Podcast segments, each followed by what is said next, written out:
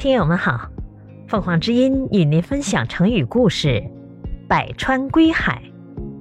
解释：川是指江河，许多江河流入大海，比喻许多分散的事物汇集到一个地方，也比喻大势所趋或众望所归。成语故事是这样的：西汉的思想家、文学家刘安。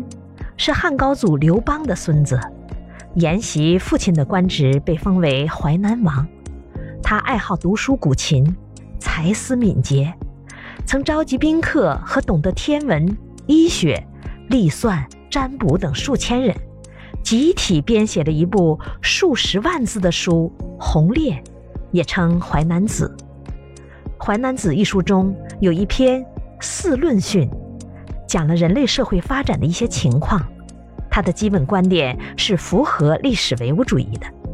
文章中写道：“我们的祖先住在山洞里和水旁边，衣着非常简陋，生活十分艰苦。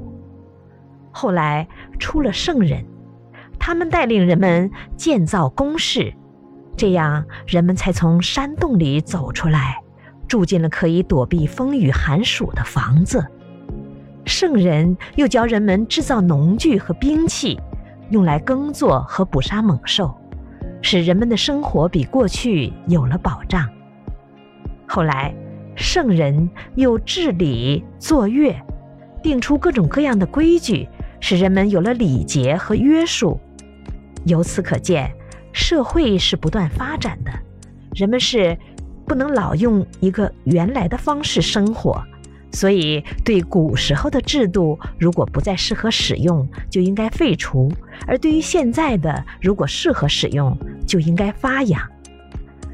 以上的一切都说明，像千百条来自不同源头的江河，最后都归流入海一样，个人做的事不同，但都是为了求得更好的治理社会。过更美好的生活。